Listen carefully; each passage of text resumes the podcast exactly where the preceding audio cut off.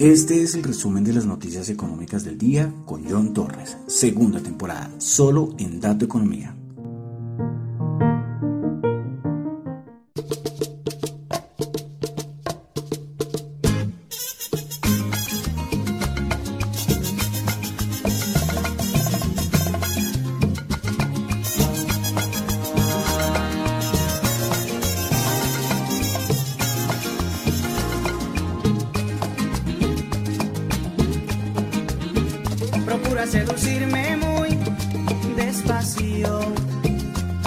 y no reparo de todo.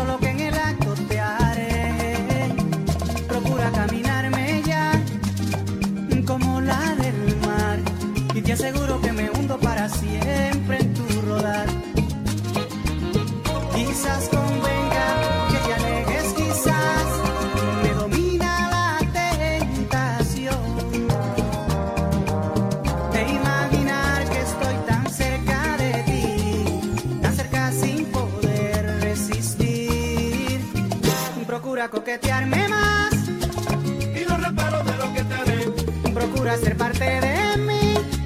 Y te aseguro que me hundo en ti. Procura no mirarme más. Y no sabrás de qué te perderás. Es un dilema del que tú ni yo podemos escapar.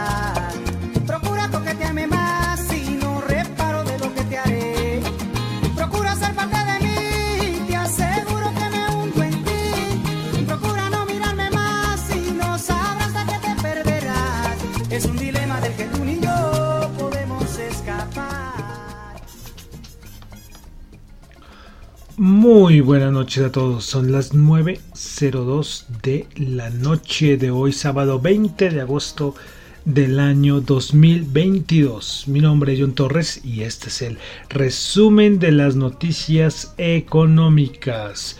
Y comenzando el día de hoy el programa con música de el gran Chichi Peralta. ¿Por qué comenzamos hoy con Chichi Peralta? Pues porque ya llegamos al año 1997 en nuestro recorrido musical. Recuerden que estamos en nuestro recorrido musical 1922 al año 2022. Una canción por cada año, que comenzamos ya hace varias semanas. Y pues bueno, llegamos al año 1997 y ustedes saben que los fines de semana cambiamos un poco el género, ¿no? Entre semana tenemos mucho jazz, mucho rock, mucho pop, pero los fines de semana sí nos ponemos un poco más latinos. Entonces por eso estamos escuchando a Chichi Peralta con Procura, una canción que tiene, yo no sé, con más de 100 millones de reproducciones en Spotify, una barbaridad. A ver, escuchemos unos segunditos más de Chichi Peralta.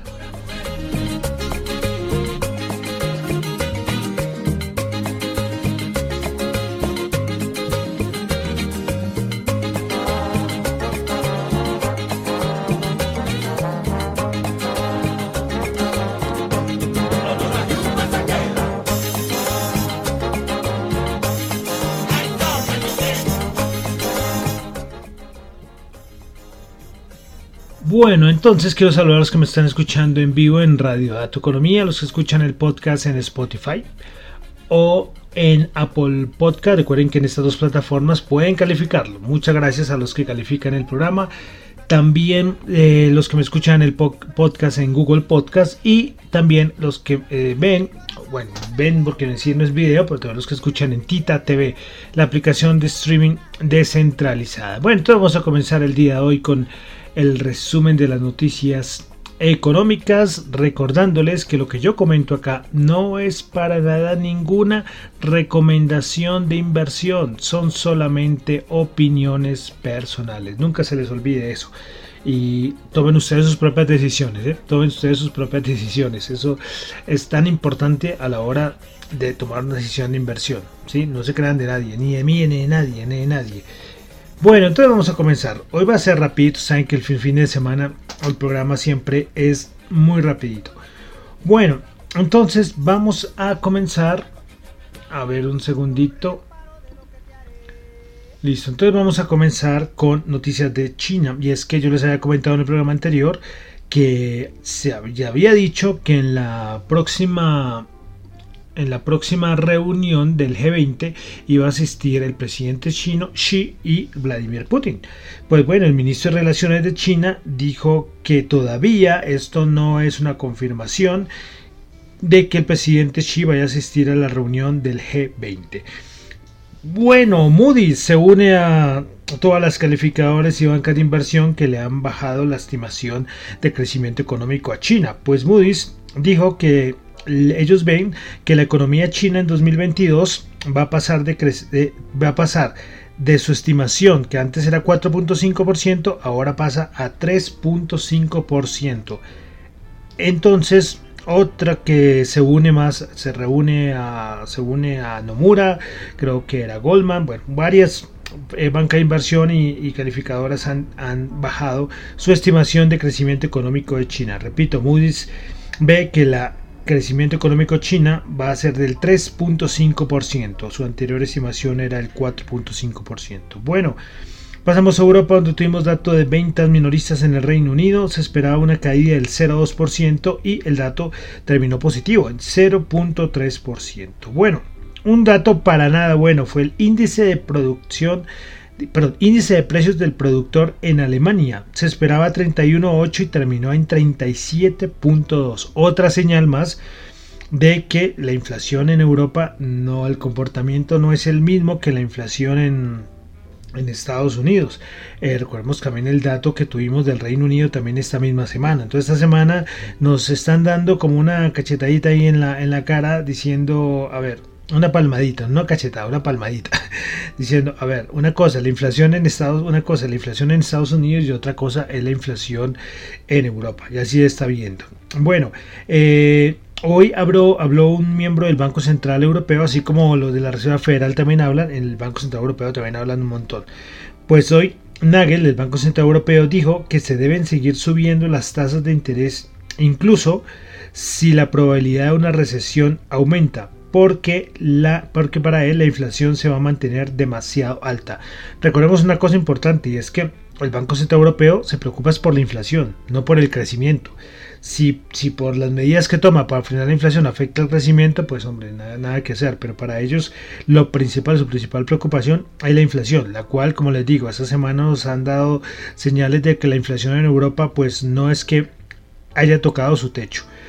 Bueno, eh, otra cosita. Eh, Gazprom informó que el tránsito a través de su, del, oleoducto de Nord Stream se va a detener a partir del 31 de agosto al 2 de septiembre. Ya lo hemos repetido muchas veces, cualquier excusa, cualquier cosa para poder eh, parar o detener el suministro, el suministro de gas. Pero bueno. Eh, eh, bueno, vamos a pasar a Estados Unidos. Bueno, comenzamos con Norteamérica, mejor con Canadá. Tuvimos dato de ventas minoristas en Canadá. Se esperaba 0.4% y terminó en 1.1% el dato mensual. Miembros de la Fed hablando, Barkin dijo que, pasando a Estados Unidos, ¿no? Barkin dijo que la Reserva Federal hará lo que sea necesario para devolver la inflación al objetivo, pero que hay que tener en cuenta que esto no va a suceder de inmediato. Bueno, esa es otra de las cosas que se ha hablado toda esta semana, ¿no? Eh, todos los miembros de la Reserva Federal por fin se pusieron de acuerdo y todos están diciendo, a ver, la inflación, una cosa es que ha tocado techo, otra cosa es que vaya a bajar en dos días al objetivo del 2,5 o 3%. Pero bueno, eso es lo que dice el miembro de la Reserva Federal. Bueno, pasamos, dejamos Estados Unidos, vamos a pasar a Colombia y es que se, todos estos días se realizó la convención bancaria en Cartagena, donde hablaron, donde hablaron representantes del, sector, habló también el presidente de Colombia y, el, y habló el ministro de Hacienda, el doctor José Antonio Campo. Y es que habló sobre algo que se había hablado muchos estos días y había sido el 4%. Y es que el ministro José Antonio Campo dijo que el gravamen a los movimientos financieros del 4 del 4%, no, el 4 por mil, se mantendría dado que no hay recursos para reemplazarlo. Entonces ya en el gobierno unos dicen que sí, que se va a quitar, otros dicen que no. Pero el ministro Campo ha sido claro que el 4 por mil se va a mantener porque no hay recursos para reemplazarlo. Bueno, dejamos ya Colombia, vamos a pasar ya a la parte de mercados, commodities, criptos, índices.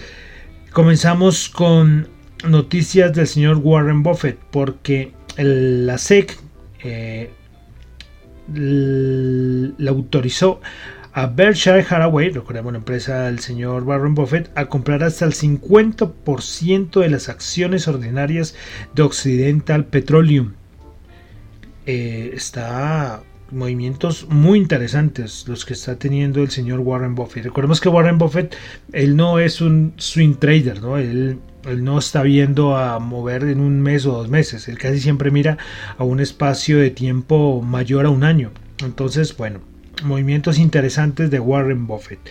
Bueno, otra cosita, y es que se ha hablado mucho de la propuesta de reforma tributaria que va a afectar a la venta de acciones a nivel de ganancias ocasionales, a la posible doble tributación eh, por el asunto de los dividendos, bueno, muchas cosas de la propuesta de reforma tributaria que afectarían al, al mercado accionario, el mercado bursátil colombiano.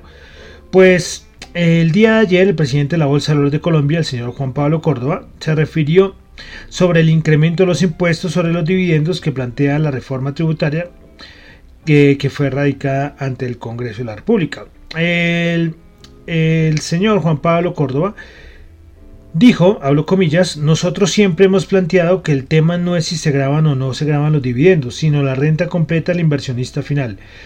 Puedes grabar más por el lado de dividendos y menos por el lado de la empresa, o más por el lado de la empresa y menos por el lado de los dividendos. Lo que no se puede es hacer las dos cosas, que es un poco lo que está sucediendo con la propuesta actual. Es una escogencia que tenemos que hacer como país sobre cómo queremos grabar las rentas empresariales, si en cabeza la persona o en cabeza de las empresas. Entonces esto resaltó el presidente de la Bolsa de Valores de Colombia, el señor Juan Pablo Córdoba. Eh, vale decir que se demora un poquito, ¿no? Eh, ya lo de la propuesta de reforma tributaria, ya eso es de la semana pasada, eso no es una cosa de ahora. Eh, solamente habla sobre los dividendos, pero sobre lo de las, ganancias ocasionales a partir de la venta de acciones, bueno, un poco muy por encimita, ¿no? nada así contundente por parte del señor Juan Pablo Córdoba. Esperaremos a ver si tenemos otro comunicado del presidente de la Bolsa de Valores de Colombia, que ya completa 17 años al frente de la institución. Bueno, entonces vamos a pasar ya de una vez a los índices de Estados Unidos. Yo les comenté el día, el día jueves en la noche, que fue el que hice el programa, eh, que ayer íbamos a tener el vencimiento de opciones y cuando hablamos, cuando vi el mercado de esa hora, recuerden, dólar subiendo, criptos bajando, se nos veía, veíamos que vamos a tener un panorama movidito el día viernes y así fue. Eh, bajadas, pero como digo, ustedes van a leer cualquier diario, lo que van a decir es que por miedo de la reserva, el aumento de tasa de reserva federal, la bolsa cayó. No, ayer sí fue por un asunto preciso de vencimiento de opciones, de opciones. Eso sí fue así, eso ya es muy claro, es muy claro. Eh, los cuantitativos que dicen, bueno, ya ahorita vamos a revisar los índices, pero que hubo bajadas, pero que el día importante, eh, bueno, y siempre ha sucedido así es, el día importante es el día después del vencimiento, que ese día es cuando las cosas empiezan a reorganizarse y especialmente vamos a tener lunes y martes días decisivos para saber si el SP500 va, o los índices principalmente van a mantenerse arriba o empezaremos a tener ya por fin la siguiente etapa de la corrección. Eh, como yo les he dicho todos esos días, hay una división entre toros y osos, entre alcistas y bajistas, pero buenísima. Eso muestran gráficas de todo, todos tratan de sacar los mayores argumentos, gráficas, explicaciones, análisis, pero vamos a ver qué pasa. Vamos a ver qué pasa. Esta, esta pelea está muy, muy dividida. Eh, una cosita y es que Bank of America dijo una cosa interesante y cambiando un poco porque ellos son de los más bajistas que hay. Ellos son de los pocos que dicen que, que todavía no, hemos visto los mínimos, que todavía el piso no, no, hemos, no hemos visto el piso del mercado, y es que sacó que ellos a corto plazo no son tan bajistas, a corto plazo, pero que ellos dicen que los nuevos mínimos no los veríamos este año, sino hasta el 2023. Bueno, eso es la opinión de Bank of America. Me pareció, me pareció muy interesante, ¿no? Porque bueno, tenemos que todo el mundo dice que ya los que ya el piso ya se vio eh, y ellos dicen que no, que el piso no se ha, no se ha logrado todavía. Entonces que esos mínimos que podríamos ver mínimos, pero no este año, sino en el siguiente año, en el 2023. Bueno, entonces vamos a pasar a los índices de Estados Unidos. Ustedes saben que siempre los fines de semana solamente revisamos eh, cuánto fue el cierre, no miramos cuáles acciones subieron y cuáles más bajaron, sino solamente el cierre. Bueno, entonces el Dow Jones bajó ayer 292 puntos, bajó el 0,8%. 33.706. El Nasdaq, el Composite, bajó 260 puntos, bajó 2%. 12.705. El SP500, 4.228. Una zona 4200 es una primera zona de soporte y después como los 4150, la media de 100. Estoy hablando para los que les gusta el análisis técnico, ¿no? Bueno, entonces SP500 4228 bajó 55 puntos, bajó el 1,2%. Bueno, miremos el VIX el día de ayer cómo cerró el, el VIX. El VIX cerró en 20.60, entonces interrumpió sus cinco días seguidos por debajo de 20, volvió por encima de 20 a 20.6. El dólar, el dólar que dio mucho que, que hablar el día de ayer por la subida. 108.1, ya en máximos, en máximos yo no sé cuántos años. A ver si me lo puedo, si puedo verlo acá. Estamos en niveles de, los últimos 20 años más o menos en el índice dólar. Bueno, vamos a mirar eh, la rentabilidad del bono de los Estados Unidos. ¿Cuánto terminó el día de ayer? La rentabilidad del bono a 10 años de los Estados Unidos. 2,97. Muy cerquita, muy cerquita del... Muy cerquita del 3%. Bueno, y una cosita que también se ha hablado mucho es el euro, que vuelve a debilitarse el euro frente al dólar? Pues el euro se ubica en 1,0037.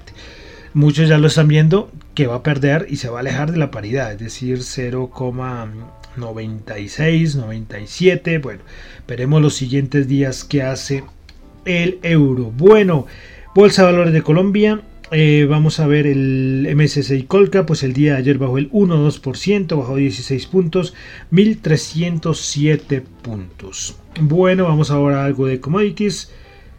Vamos a el oro, 1760, bajó 10 dólares la onza.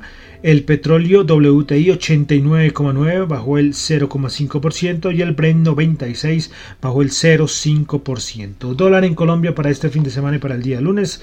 Tasa representativa del mercado 4.400 pesos, bajó 13 pesitos respecto a la tasa representativa del día jueves. Y vamos a terminar con las criptos, como siempre. Que las criptos si no duermen, las criptos ahí están eh, bueno, negociándose. A ver dónde me deja los criptos acá. A ver, creo que es esta. No, esta no es. Ahora las criptos se desaparecieron. ¿Qué se hicieron las criptos? Dios santo. Ah, aquí están. Aquí están. Bueno, eh, ya hay algo importante. Recuerden cuando hablamos el jueves con la caída de las criptos y es que el mercado cripto es del mercado más riesgoso que hay. Entonces, cuando el mercado cripto sube es porque hay un poco de que la gente no tiene tanto riesgo, no tiene tanto temor, así como muy parecido al VIX, ¿no? Eh, entonces mucha gente no negocia, yo esto se los había dicho ya hace semanas antes, mucha gente no negocia el, Bitcoin, perdón, por ejemplo, Bitcoin es la, el, criptoactivo más representativo, pero sí lo tiene en pantalla, ¿ven? Entonces por si acaso para que lo tengan, que es, es una señal, es un, eh, nos da señales de riesgo bastante interesantes. Bueno, Bitcoin subiendo 0,8%, Ethereum bajando el 2,2%, BNB bajando el 0,1%, Ripple bajando 0,15%, Cardano bajando el 1,2%, Solana bajando el 3%, Dogecoin subiendo el 0,1%, Polkadot subiendo el 1,5%, Chiva bajando el 3%. Bueno, y con esto termino por el día de hoy el resumen de las noticias económicas. Saben que los fines de semana el programa es así, rapidito, rapidito. Recuerden, lo que yo comento acá no es para nada ninguna recomendación de inversión, son solamente opiniones personales. Si lo que yo digo acá les sirve para algo, maravilloso. Bueno, eh, me despido. Mi nombre es John Torres, me encuentran en Twitter en la cuenta arroba Chu en la cuenta arroba datoeconomía, para asuntos de la emisora radio datoeconomía arroba gmail.com en Twitter, arroba datoeconomía R. Y vamos a finalizar con musiquita. Recuerden que estamos en nuestro recorrido musical 1922 al año 2022, pues el caso de alguien nuevo escuchando el programa o escuchando el podcast dirá, y este que habla de música, es que acá siempre se ha puesto música, pero desde hace unos días estamos haciendo ese recorrido histórico, desde 1922 a 2022, con una canción representativa de cada año. Y pues los fines de semana colocamos música latina, colocamos eh, otro tipo de música, ¿no? O sea, un poquito más alegre, porque es fin de semana. Y vamos a cerrar. Recuerden que estamos en el año 1997. Vamos a cerrar con una agrupación eh, que curiosamente eh, nació en Nueva York, con un éxito que dio la vuelta al mundo en el año 1997. En Colombia fue número uno, en países, otros países de la región, llegó hasta, hasta Asia esta canción. Y creo que es la más representativa de, de este grupo. Pues cerramos por el día de hoy el día hoy sábado 20 de agosto con fulanito y guayando. Muchísimas gracias. Guayando. Y ahora que la cosa se va a poner